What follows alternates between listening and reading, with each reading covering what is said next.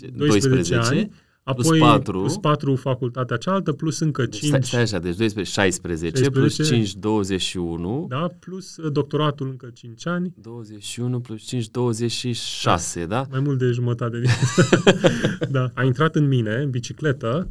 Așa. Uh, bicicleta s-a oprit brusc și eu am zburat de pe bicicletă. Dacă ne-am mai fi rostogolit odată, erau niște cioburi foarte mari, niște sticle sparte acolo cu sticlă foarte, foarte groasă. groasă. Unul dintre noi ajungea la spital. Uh, mi-am deschis inima și am zis, Doamne, nu vreau. Poate a fost prima rugăciune după ani buni de liceu, în care nu m-am rugat decât formal și persoana respectivă și celălalt care, pe care îl văzusem cu că încercând să treacă examenul. Uh, era o, un examen dinainte de examenul mare, dar totuși e același... Da, cuvru. același context. Da. Ei au intrat. Și eu care veneam cu o inimă curată, cel puțin așa eram, chiar se realizează niște schimbări în viața mea, eu n-am intrat.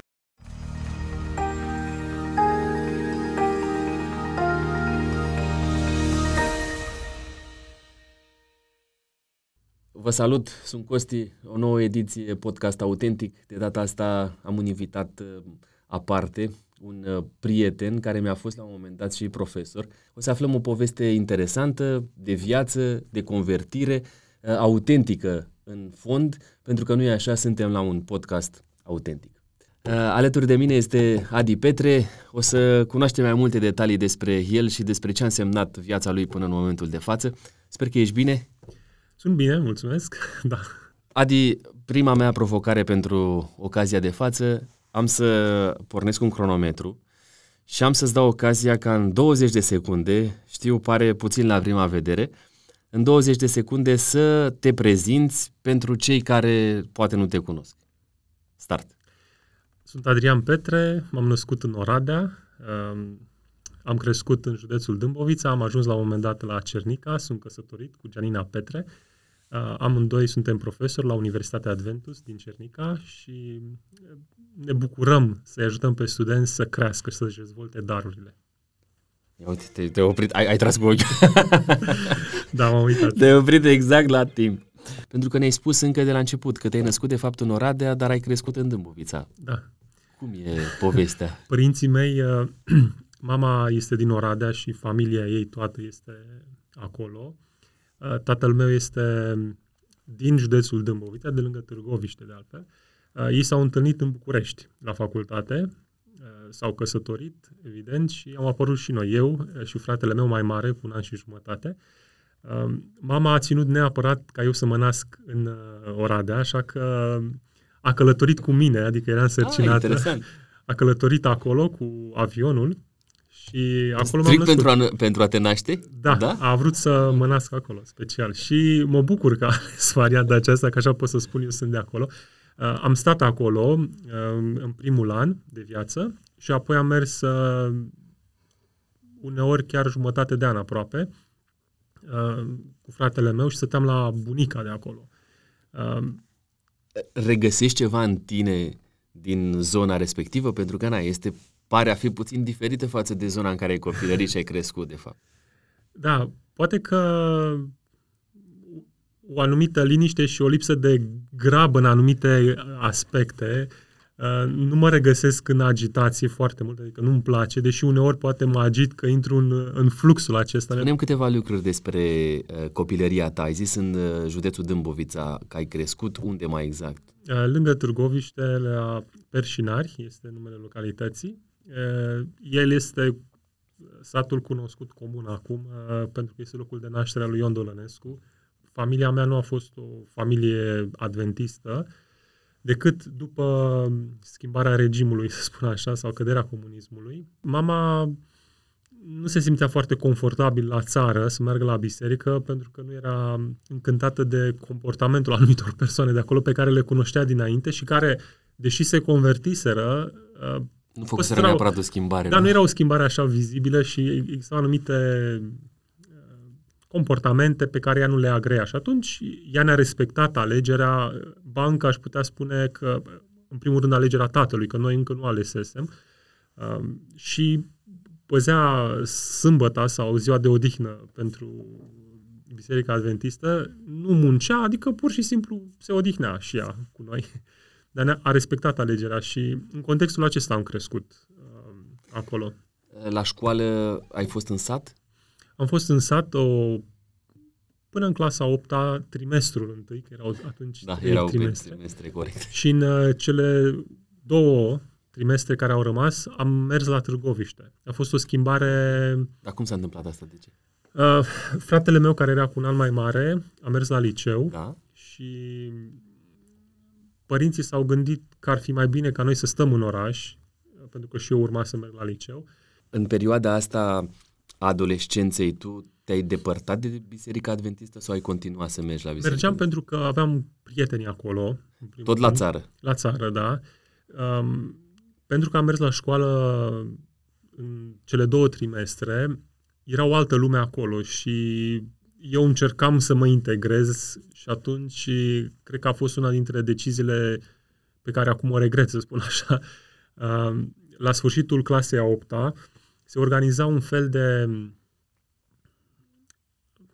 întâlnire, se organiza pe weekend, adică începând de vineri până duminică și de obicei erau tot felul de întâlniri, muzică, dans. Uh, însă eu deja începusem să merg la biserică, aveam anumite întrebări cu privire la viață, frământări și știam că decizia asta nu este una foarte bună, dar voiam să fiu pe placul uh, celorlalți, într-un anume sens, să mă integrez, să fiu cu ei, să avem amintiri frumoase și am zis merg și eu.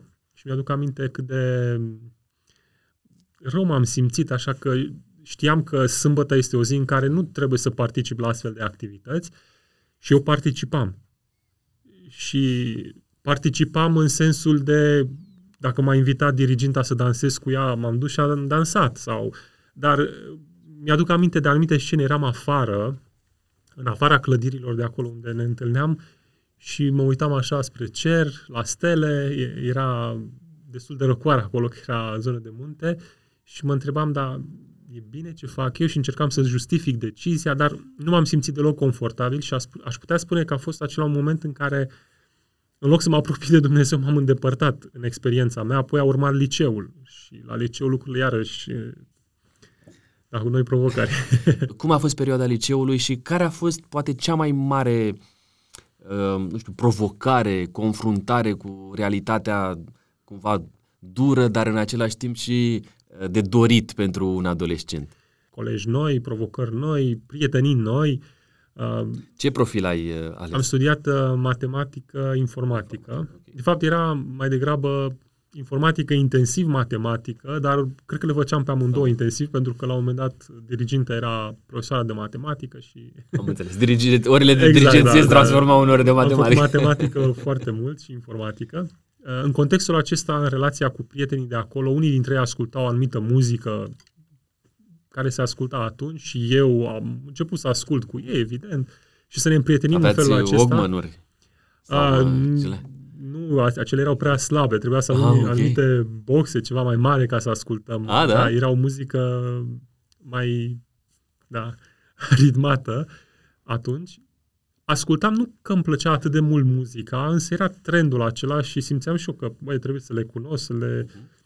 Să ascult și era și o perioadă în care nu știam foarte sigur în ce direcție să merg, perioada adolescenței. La un moment dat, în uh, clasa, cred că prin clasa 10 clasa 9 clasa 10 au început anumite activități pe la biseric, bisericile adventiste din oraș, una dintre ele, uh, Biserica Speranța, și mai mergeam acolo nu atât de mult în sabat, preferam să merg la țară, că acolo erau da. prietenii, însă mai erau întâlniri cu tinerii și mergeam ca să ne întâlnim cu tinerii. Uh-huh. Asta era... Nu, Asta era scopul Asta era final scopul, sau principal, de fapt. Anumite frământări pe care le avusesem în, uh, în perioada în care eram în clasele, să spunem, a 5, a 6, a 7, când mai citeam anumite cărți din biblioteca tatălui, religioase. În practică eram un fel de da, nu neapărat agnostic, dar uh, un fel de deist, așa. Dumnezeu este acolo, a creat totul, dar uh, eu îmi văd de treabă aici. aici. Da, cam așa era perspectiva mea. Și la liceu cam asta a fost, în mare parte. Da, au fost anumite schimbări uh, care s-au întâmplat în partea a doua a anilor de liceu. Prima parte a fost așa, după care au, au, au fost așa cumva din dorința de a te apropia de alți prieteni, de a-ți face Exact, și mergeam cu ei, tău. nu neapărat la, nu am fost niciodată la o Ai avut un viciu în perioada aia? Nu, nu, nu. nu. Uh, doar Ai fost echilibrat. Am mers... Uh, echilibrat sau cum? Sau ai stat departe de toate lucrurile nu am, astea? nu am băut sau nu am fumat. Okay. Chestiile astea nu mi-au, mi-au displăcut tot timpul. Bunica fuma uh, și asta nu ne-a Și ai plăcut. zis că nu. Oricum am fumat pasiv așa destul în uh, copilărie cu ea, că eram acolo. Însă le-am refuzat și nu am...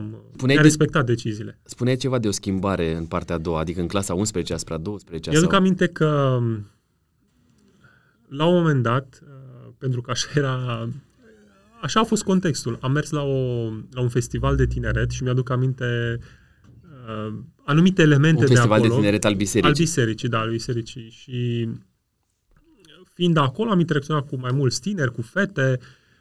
Eu nu avusesem neapărat o prietenă, dar am zis, băi, hai să încerc și eu treaba asta, că au prietenă toți. Erau anumite fete pe acolo care erau atrase cumva de mine și am zis, uite, am ales eu așa pe cineva și vreo trei luni a fost o relație așa, adolescentină, aș putea spune.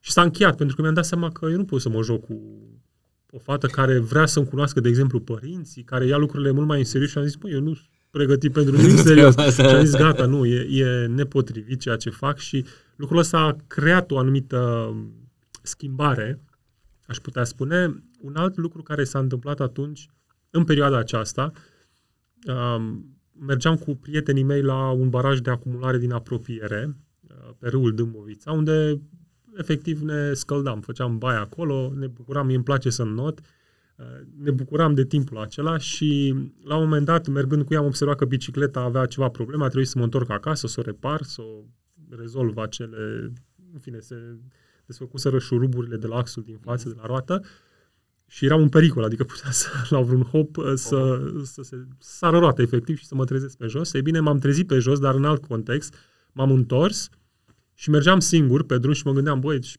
bicicleta asta s-a stricat acum, prietenii mei acolo se bucură de scăldat, de apă, de soare, de tot. Și eu, uh, uite, sunt aici pe drum și pedalam și încercam să ajung cât mai repede și la un moment dat, de pe partea dreaptă, am trecut pe partea stângă pentru că era, drumul era cu anumite denivelări și gropi am trecut pe partea stângă, am mers acolo o vreme uh, și apoi am trecut din nou pe partea dreaptă, cum era normal. Nu m-am asigurat. Uh, m-am bazat pe auz, wow. nu am auzit nimic, dar bătea vântul și bătea vântul uh, din față și nu auzeam prea bine ce era în spate, efectiv. Încerc să-mi imaginez uh, Da, și scena. am trecut din partea stânga a drumului pe partea dreaptă, nu m-am asigurat și am auzit în spatele meu, când eram aproape gata, gata să ajung pe partea dreaptă, am auzit un scârțit de, de roți așa pe, pe șosea și o mașină efectiv a frânat pentru că venea, bine că nu a avut viteză foarte mare, a intrat în mine, în bicicletă, Așa. uh, bicicleta s-a oprit brusc și eu am zburat de pe bicicletă în jos, pe, nu știu, as, nu era asfalt, era de fapt un, uh, era ciment acolo și pământul foarte uscat, cum este vara. M-am ridicat foarte speriat, uh, m-am uitat la mine, nu am avut decât Wow. câteva zgrieturi și o durere poate undeva aici în zona pieptului, care a trecut. Îți mai aminte și acum că... Da, mi-aduc aminte, da. Și câteva zgrieturi, dar eram foarte speriat. M-am uitat la bicicletă, bicicleta mea, adică... Țineai la da, ea roata, totuși, da, roata era strâmbă doar, atât. Nu s-a întâmplat nimic mai, mai grav. A venit cineva, așa s-a întâmplat. Uh, lucrul acesta m-a pus pe gânduri. Uh, Erai clasa eram în clasa a 10 a 10-a, atunci. M-a pus pe gânduri, măi, putea să se întâmple ceva mai rău. Uh, poate mi-a trecut prin minte așa, dar foarte înceată a fost vocea aceasta. Poate Dumnezeu vrea să-mi transmită ceva, dar am zis, măi, oh, bine că am scăpat. Uh, așa a fost un sentiment de ușurare, dar și de teamă. Băi, dacă se termină viața mai repede decât uh, Mi-am planificat Am eu sau mă, planificat eu. mă gândeam. Da. Uh, ce se va întâmpla cu mine?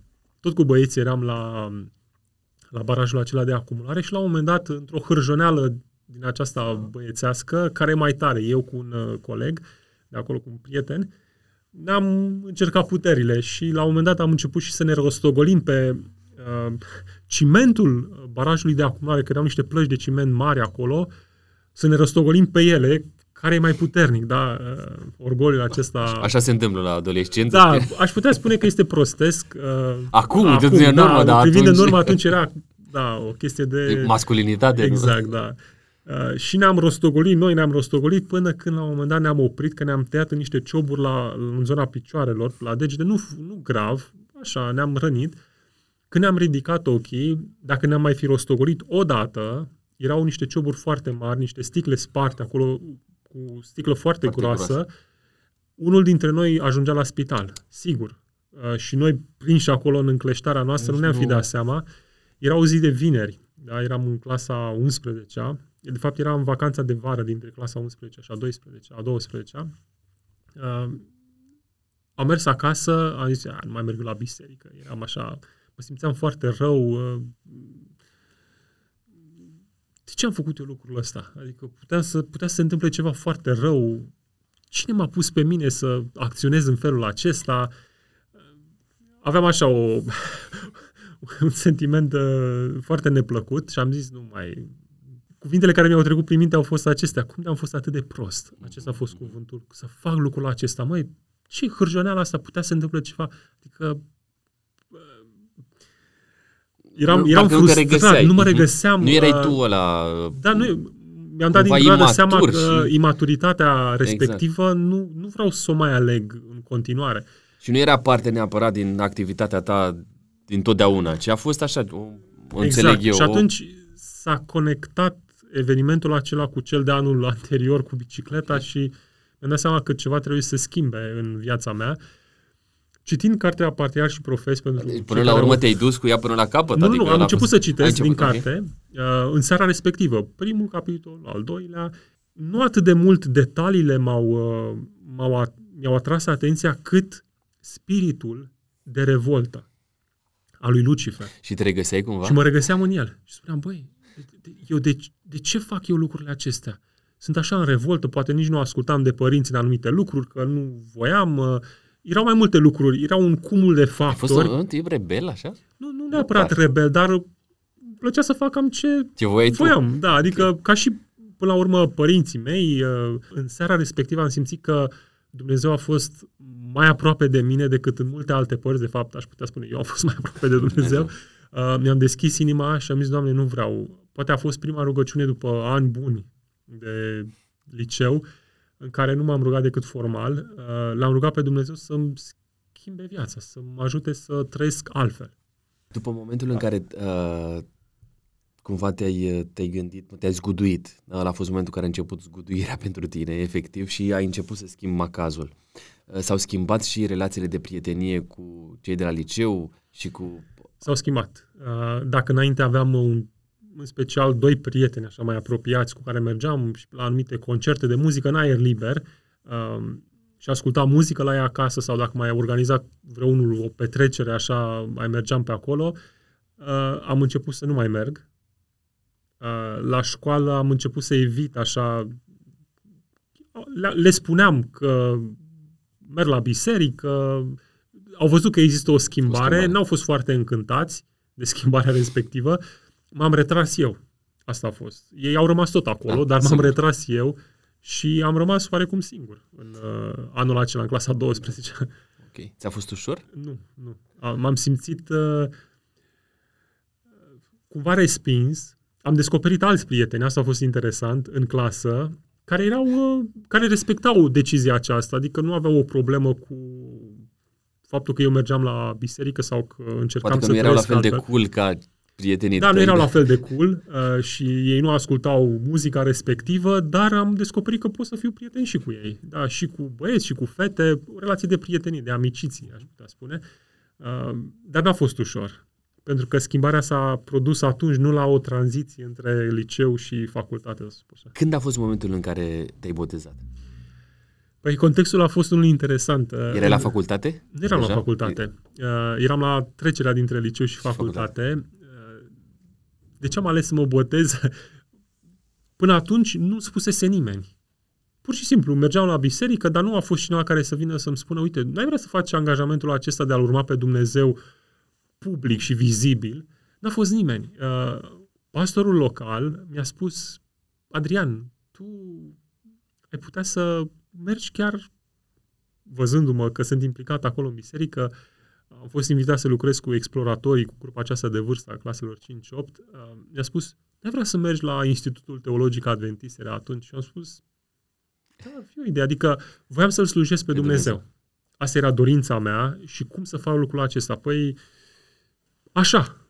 Și atunci pastorul mi-a spus, bun, păi uite, sunt anumite întâlniri la care tu trebuie să mergi, la sediul conferinței bisericilor din zona în care eram, zona Muntenia, am mers la acele întâlniri, am aflat că, bun, trebuie să mă și botez, că asta era o cerință.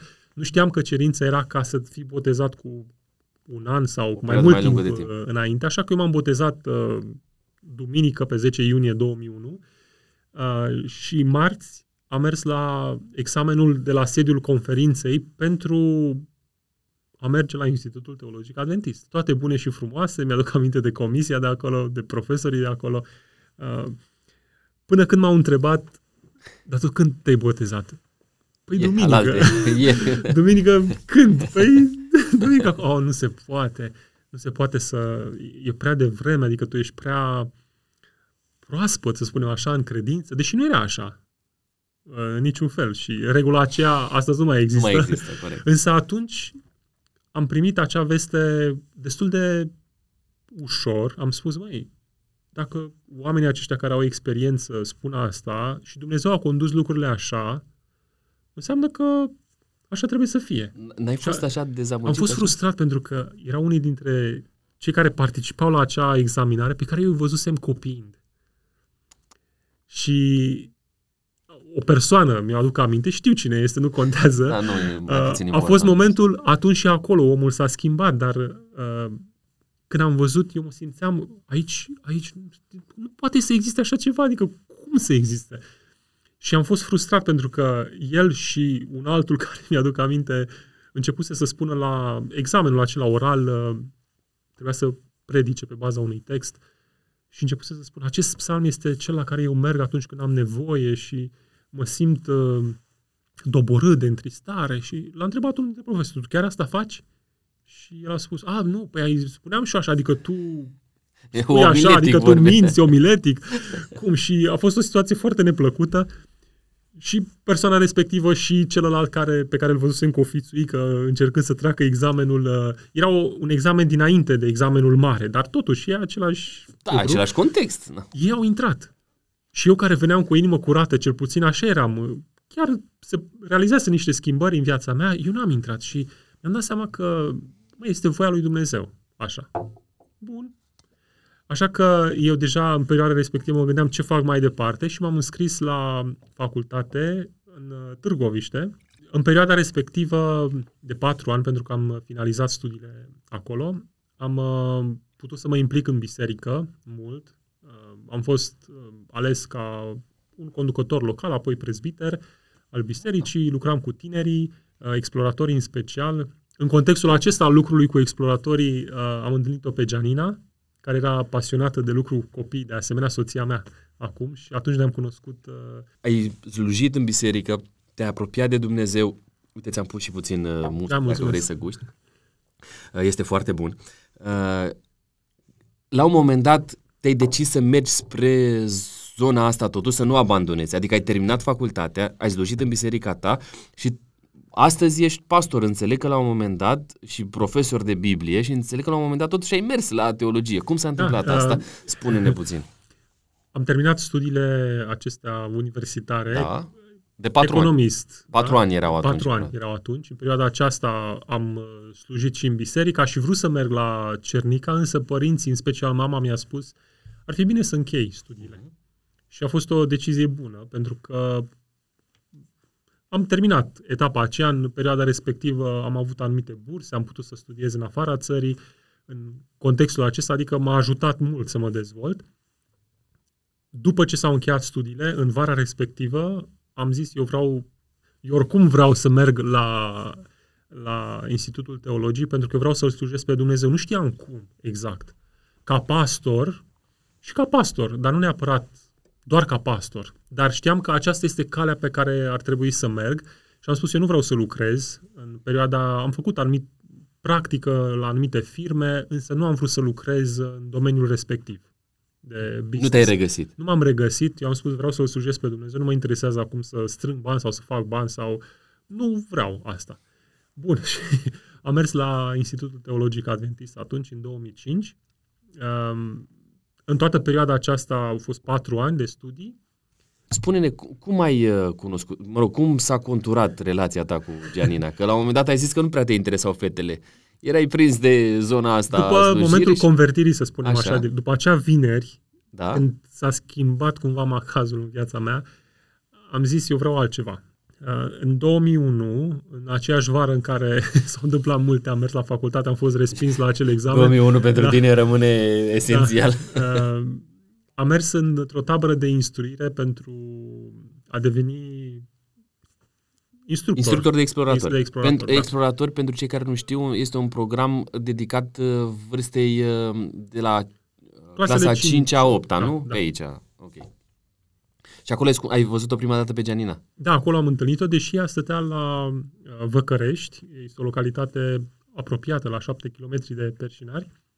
Deja când am mers eu la Institutul Teologic, când am organizat anumite activități la um, biserica locală și medicale, Gianina atunci studia uh, școala postliceală și are o istorie interesantă. De asistentă medicală, nu? Da. Okay. Um, am văzut-o cum lucrează cu oamenii, atenția pe care le acordă, știam dinainte cum lucrează cu copii, era, era foarte implicată în biserică, îi plăcea să slujească și am spus, da, e interesant.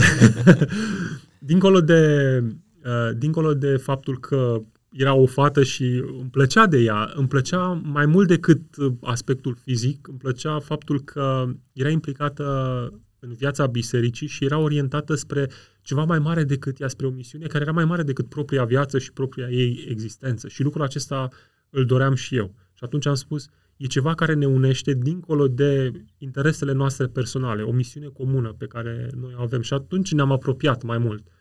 Uh, pentru că a existat o diferență, și este evident o diferență de vârstă între noi, Gianni este mai mare decât mine, uh, cu câțiva ani, da? nu foarte mulți. Și cum e? Uh, lucrul acesta a fost cumva o piedică la, la început pentru părinții mei. Uh, lucrurile s-au schimbat, astăzi ne înțelegem foarte bine, dar atunci a fost o, o piedică și a fost o anumită tensiune așa care s-a creat, care ne-a ajutat și m-a ajutat pe mine să mă maturizez mai mult și să iau deciziile proprii, da? Uh, mai ales când și, vine vorba de cineva pe care iubești. Exact, că... exact. Uh, mai ales când vine vorba de Gianina. Și atunci am ales să ne căsătorim. Părinții au fost de acord în cele din urmă. Um, când, și ne-au când v-ați căsătorit? În 2008, pe 13 iulie. Tu în perioada asta ai fost și profesor da. la institut, imediat după ce ai terminat. Uh, din 2010 am fost invitat să predau cursul de teologie la institut, așa că o dată pe săptămână, o zi pe săptămână, veneam la Cernica și predam cursurile pe care le-am... Cum era a fost postura asta de... Sau cum e, de fapt? Că de atunci tot ai rămas în sistem cu o pauză la un moment dat când ai fost la... când ai plecat la doctorat în da, Filipine, la corect? O să ajungem și la etapa asta. Uh, cum era să fii profesor, mai ales la început? Cum ai simțit? La un moment dat, la Cernica, unul dintre profesori a observat că am scris o lucrare Uh, pentru un curs, atât trebuia să facem, să scriem o lucrare de cercetare, dar eu am, uh, am depus foarte mult efort pentru că mi-a plăcut subiectul atât de mult încât am zis, eu fac lucrul acesta indiferent dacă muncesc mai mult decât trebuie. Și am scris o lucrare pe care el a apreciat-o și pe care m-a invitat să o public în uh, revista teologică a școlii și am publicat-o și de atunci a a apărut ideea aceasta de a mă invita să predau la Cernica și așa s-a întâmplat. Dacă, ar, dacă te uiți puțin înapoi, au trecut uh, 11 ani de la debutul tău ca profesor în zona asta acad- uh, universitară. Uh, erai mai exigent atunci decât acum? Poate că sunt un pic mai exigent acum, acum zice. Da? okay. uh, a, și atunci, dar întotdeauna încercam să avem ideea aceasta pe care cred că Dumnezeu a așezat-o în inima mea, uh, face parte din valorile împărăției lui Dumnezeu, aș putea spune, și anume harul, uh, bunătatea, bunăvoința, uh, manifestate față de studenți și uneori astăzi integrez credința în predare într-un mod mult mai specific. Atunci nu știam foarte bine cum să fac lucrul acesta. Dar și în evaluare? Și în evaluare, da. Și în evaluare. Adică studenții au șansa să de exemplu, să retrimită tema. O, eu, eu o corectez, da? au teme săptămânale uh, care fac parte din notă. la final uh, 80, aproape 80% uneori uh, la E munca cursuri, din semestru. Este din... munca din cursul semestru, iar la final e foarte ușor, se încheie cursul și e bine. În uh, perioada aceasta ei pot să trimită tema, le o corectez, le ofer un feedback uh, și ei pot să îmbunătățească. Ah, interesant O sistemul. săptămână și apoi eu trec nota finală. Până la urmă, da? câștigul, din ce Pe înțeleg, mine mă este interesează ca să, ei să învețe să și învețe și să... să acumuleze Exact, informația, exact. nu neapărat să primească o notă, că Exact. asta probabil că e cel mai ușor lucru Da, pe care îl pot elementul face. acesta pe care l-am văzut, că am stat destul în școală, profesori care erau interesați doar să pună o notă, nu conta studentul, întotdeauna mi-a displăcut și atunci am încercat să le transmit studenților, chiar și la început, uh, ideea aceasta, că nu mă interesează atât de mult nota.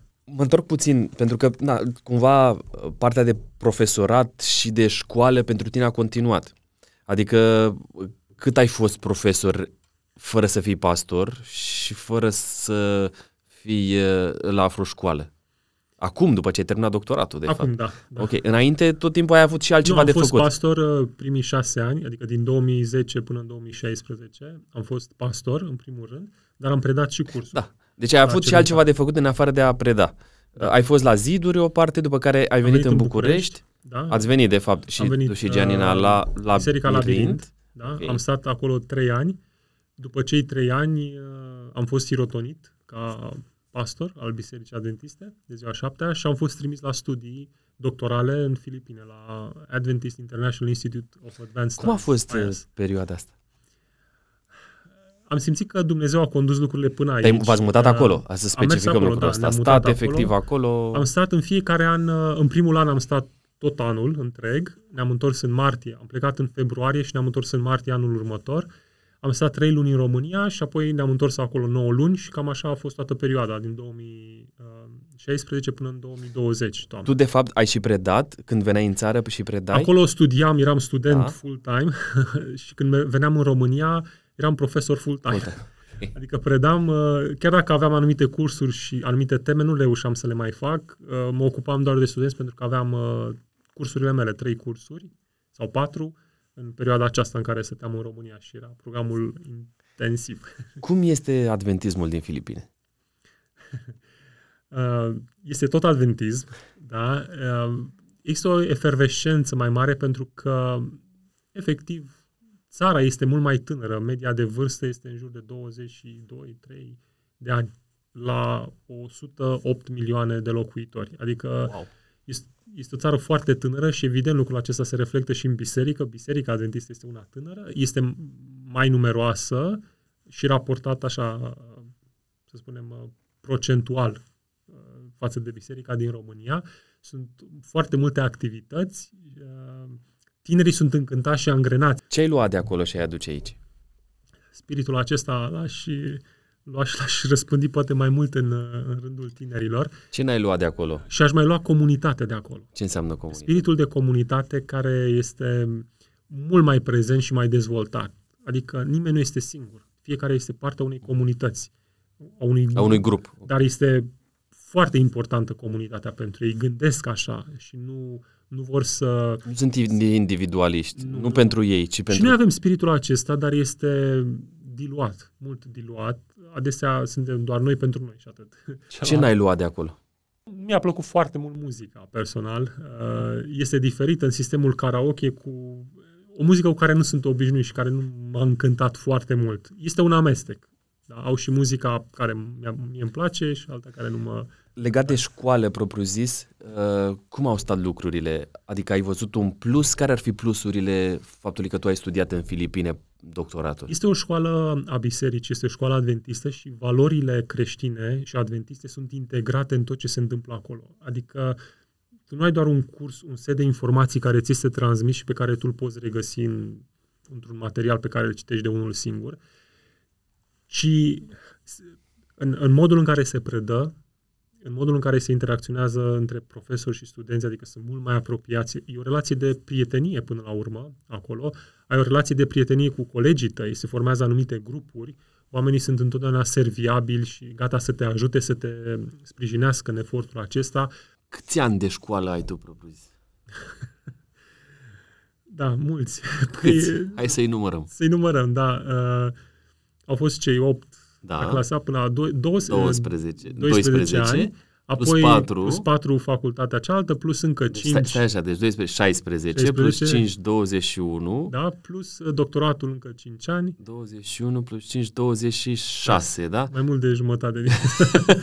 da, am stat în școală și este obositor, însă, privind în urmă, îi mulțumesc lui Dumnezeu că ai avut toate posibil, oportunitățile da, astea. Au fost toate... Există un om pe care l-ai ca model?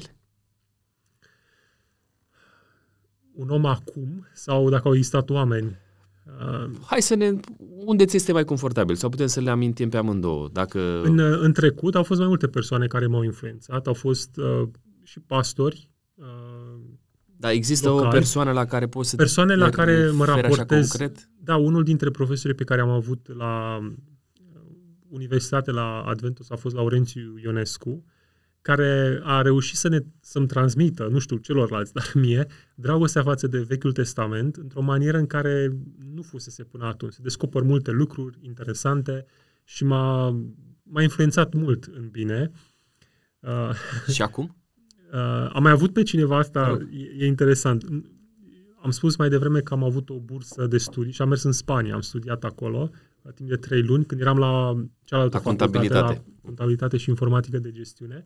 Și unul dintre profesorii de acolo, făceam cu el uh, istoria economică, istoria economică mondială, cum se numea în limba spaniolă, istoria economică mondială, a avut un stil de a preda și un fel de a explica care mi-a plăcut foarte mult și a avut o influență bună asupra mea. El spunea la un moment dat, avea un, uh, un, un mic dulăpior așa cu roți pe care îl trăgea și spunea, voi nu sunteți piese de mobilă. Uitați, la mobilă deschis sertarul, pui acolo ceva înăuntru închis și acolo stă. Voi nu sunteți uh, piese de mobilă, voi sunteți ființe umane, voi gândiți, voi trebuie să vă întrebați de ce și cum. Nu, nu era adventist, nu, era ce un context religios. Un valoros. Da, de asemenea, la doctorat am avut un profesor, Michael Campbell, care nu mai este acum acolo, ci este înapoi în Statele Unite. Uh, el m-a influențat, avea un, un spirit prietenos și uh, ne-a susținut foarte mult. Am mers cu noi la anumite conferințe în Statele Unite, a fost așa ca un... Uh, era apropiat ca vârstă, a fost ca un frate mai mare pentru mai mulți dintre studenții de acolo și ne-a susținut și de asemenea coordonatorul meu de doctorat, care este român, dar e plecat de mult din, de fapt e din Moldova, dar este și, care și cetățenie română, Gheorghe Răzmeriță, care a, a avut așa un spirit de susținere și de apropiere și de prietenie. Ce înseamnă pentru tine a fi fericit? A fi fericit înseamnă a face uh, ceea ce înțelegi că Dumnezeu are în plan pentru viața ta. Eu așa mă simt fericit. Nu există altceva. Adică nu găsesc fericirea în a avea un obiect. Tu creezi niște lideri Uh, sau, mă rog, faci parte dintre oamenii aceia care pun acolo niște cărămizi pentru niște lideri. Te uiți sau ne uităm cu toții la țara în care trăim și vedem că duce țara asta lipsă de lideri morali. Dacă ți s-ar propune să intri în politică, să poți face și tu parte dintre oamenii care să schimbe puțin fața țării noastre, ce Ei, Eu cred că sunt parte din politică, dar din politica împărăției lui Dumnezeu, politica lui Isus, aș putea zice. Cum faci tu să-ți păstrezi zâmbetul? Recunoștința mă ajută să-mi păstrez zâmbetul. Cum arată Dumnezeul tău? Un Dumnezeu care îi pasă, un Dumnezeu care este aproape, care este emoțional, care simte, care se mânie uneori, dar care se bucură de relația cu mine. Cât de repede răspunde Dumnezeu rugăciunii tale? Cât de repede răspunde Dumnezeu când consideră El. Eu îmi doresc personal să fiu în planul acesta, efectiv, și să nu cer lucruri specifice, să spun, Doamne, dacă Tu nu mă asculți acum, eu nu voi mai face asta sau cealaltă. Am și rugăciuni care sunt foarte specifice și pe care le, le îndrept către Dumnezeu, anumite cereri, și Dumnezeu a răspuns. Multora dintre ele și unor foarte repede. Adică dacă am fost într-o dificultate financiar vorbind, um, Dumnezeu a adus resursele exact când a trebuit. Au fost și momente de felul acesta, dar îmi dau seama că Dumnezeu este în primul rând personal, nu? Este o persoană și nu pot să-i cer eu lui să facă anumite lucruri, ci eu încerc să comunic cu el, să dialoghez mai degrabă și să și înțeleg ce îmi spune el și să-l okay. înțeleg, da. Um, există cineva față de care ai greșit și ai vrea să-și ceri iertare? Uh, săptămâna trecută în trafic am intrat nepotrivit în fața cuiva și îmi dau seama că nu mai pot îndrepta lucrul acesta că a continuat traficul, însă mă grăbeam. Mă grăbeam că era un anumit context, trebuia să încep un anumit curs și mi-am dat seama că acea grabă care am promutat cumva un pic din spiritul orașului în care am condus poate cel mai mult din, din viața mea, aici în București, uh, a intrat un pic și în mine și mi-a părut rău. Și văd că încă îți pare Da, rău. îmi pare rău că nu sunt așa. A fost un moment și nu sunt așa și uh, persoana respectivă probabil a văzut numărul de la mașina mea și a, a spus probabil anumite cuvinte nepotrivite. Eu nu trebuia să fac asta și mi-a părut rău. Adi, înainte de final, pentru că atunci am pregătit cumva două chestiuni uh, puțin altfel pentru tine, uh, ai Biblia în față, te rog să o deschizi și să citești versetul tău preferat pentru noi. Apocalipsa 1, versetul 17. El și-a pus mâna dreaptă peste mine și a zis, nu te teme, eu sunt cel din tâi și cel de pe urmă. Am 10 întrebări pentru tine acum spre final. Uh, Prima întrebare sună așa. Este, de fapt, uh, o alegere între niște variante pe care eu am să ți le ofer. Citești Biblia dimineața sau seara? Dimineața, Vaccinat sau nevaccinat? vaccinat, da. și trecut prin boală. Vegetarian sau omnivor? Uh, vegetarian, Fructe sau prăjituri? o fructe, nu? Internet sau televizor? internetul. Mai degrabă. După ce ai greșit, te scuzi imediat sau puțin mai târziu? Imediat și mai târziu. Ambele. La biserică sau pe Zoom? La biserică. Student inteligent sau student spiritual? Eu ca student sau Ce preferi? Și poate te gândești și la tine și la... uh, Cei prefer pe un care îi student mentorezi. spiritual, uh, în primul rând, pe care să-l ajut să-și dezvolte darurile pe care le are și intelectual. uh, Franc sau diplomat? Um, uneori sunt direct. Uh, am învățat din Filipine că trebuie să am mai multă diplomație. Lucrul acesta se întâmplă acolo și s- pentru că este comunitate, oamenii nu, nu jignesc sau nu spun lucrurile direct. Și am învățat că uneori asta este bine și ajută, însă pot să fiu foarte direct. Uh, Rețele sociale sau cărți? Cărți. Acestea au fost cele 10 întrebări și la final am o provocare. Îți dau aici o foaie, un pix și te rog să scrii o întrebare pentru cel care va urma la podcastul autentic. Nu e o întrebare, ci mai degrabă o cerință. O provocare. Da, uh, care are de face cu titlul emisiunii. Interesant. Mulțumesc mult, Adi, pentru că mi-ai fost aproape. Vă mulțumesc pentru că ne-ați urmărit și în acest episod autentic. Nu uitați pentru a fi aproape de noi, pentru a primi poveștile autentice de viață, să dați like, să împărțiți și altora prin distribuire um, podcastul nostru și să comentați, să vă spuneți opinia voastră despre ceea ce am povestit noi aici, despre felul în care îl înțelegeți voi pe Dumnezeu și cum percepeți experiența lui Adi. Până la un nou episod autentic, uh, vă doresc să fiți și voi așa cum uh, scrie în Scriptură și așa cum Dumnezeu vă cere fiecăruia. Autentici.